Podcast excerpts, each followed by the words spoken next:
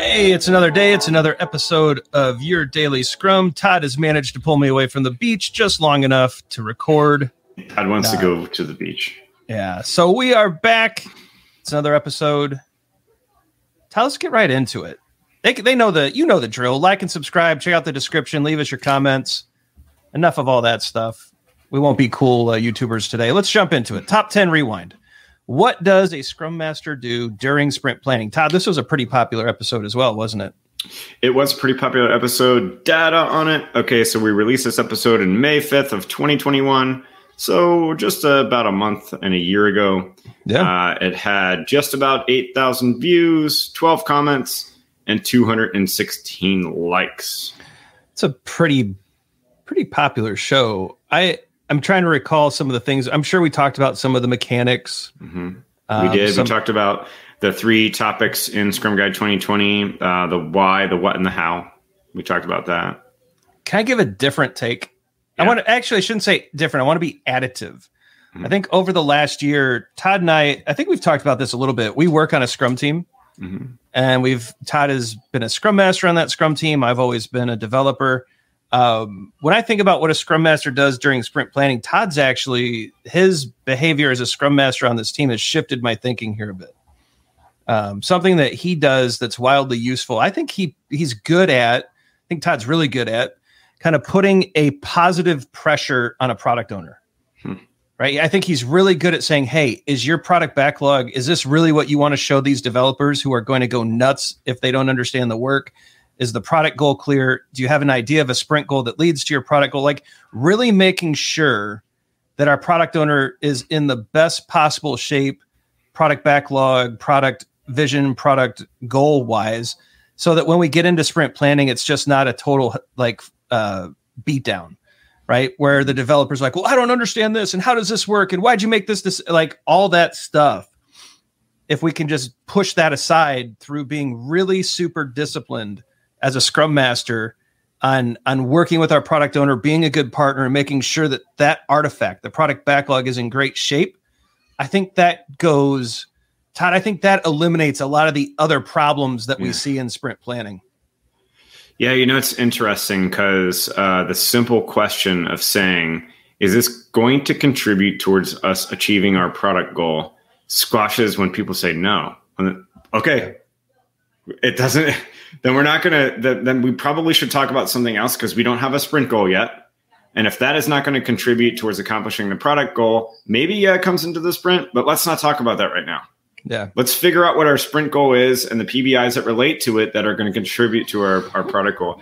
I, I found that to be a, a pretty interesting tactic. And actually, it helps to squash uh, conflict too, because um, I think I feel like another additive thing that I was going to mention to this, uh, because all the stuff you said is the sprint planning's ugly without that stuff. Oh my goodness. Uh, but sprint planning can get ugly if there's a lot of conflict. So I, I sometimes feel like as a scrum master, conflict resolution during sprint planning is vital, even if it's like, let's take five or, Yeah. or, um, trying to get people to see both sides of an argument.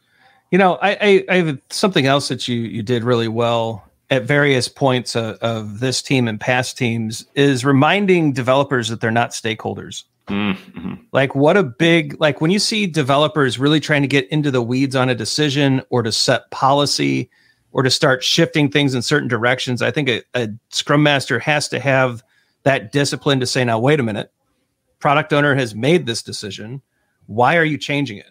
Right? Mhm. You're not you're not a decision maker. You are here to decide how best to implement what's been decided on, not to actually decide what's being implemented. And there's a there's a fine line there, right?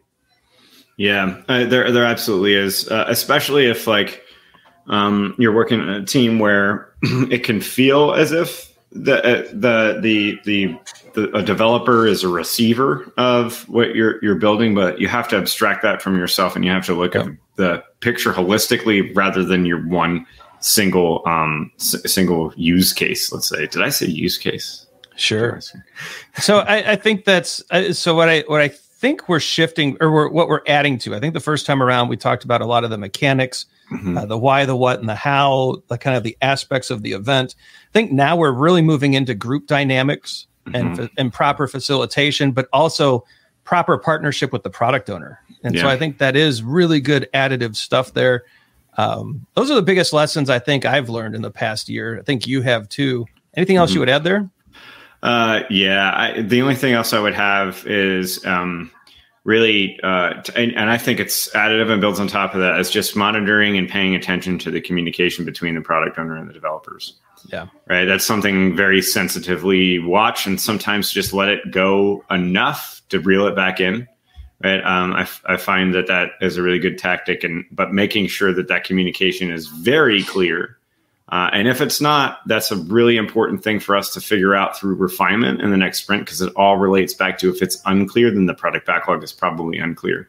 And if the product backlog is unclear when you enter sprint planning, at least the top the top part of the product backlog, you could be in for a world of pain. So that might ch- that might trigger me to take a note to say we need to address some things or maybe refine a little bit more this next sprint because there is just so many questions about clarity that it's it, it's unaccomplishable in this event. Now we just have to slog through it, but we can take some steps in the next sprint to to kind of mitigate that from happening happening again. Yep. I like it. All right. End screen time. Be sure to like and subscribe. Let us know what you think. What have uh, what have you learned in the last year about um, being uh, what what a scrum master does during sprint planning? Perhaps we've missed something. Let us know in the comments. Ask us questions as well. Questions will turn into videos. Check out our socials. Facebook, LinkedIn, and Twitter are pretty lit. Uh, Instagram, I don't know. We're, we'll work on it. Videos are going to pop up. It's our free Scrum Framework course and our free EBM course. You got to check those out. Go get certified. Uh, take care of uh, you know you're you're leveling up for the year. Two great ways to do it. Some merch is going to pop up as well. Grab a hoodie. That's 100 degrees out. Grab a t-shirt and uh, yeah, represent the brand. Get the Squirrel Burger. Get the Agile for Humans. Grab the Burn the Burn Down chart. Some really cool stuff out there. Check it out. Um, but hey, I'm going back to the beach. So for Todd, I'm Ryan. Go forward, have some have some great Scrum conversations. Be disciplined enough to do what's needed in sprint planning, my dear Scrum masters. Don't hold back um, because hey, that event if uh, if it doesn't go well, the rest of the sprint is really set up poorly. So be sure to uh, take some of these ideas to heart. Go forward, do some great Scrum things. I'm hitting the beach. We'll see you tomorrow.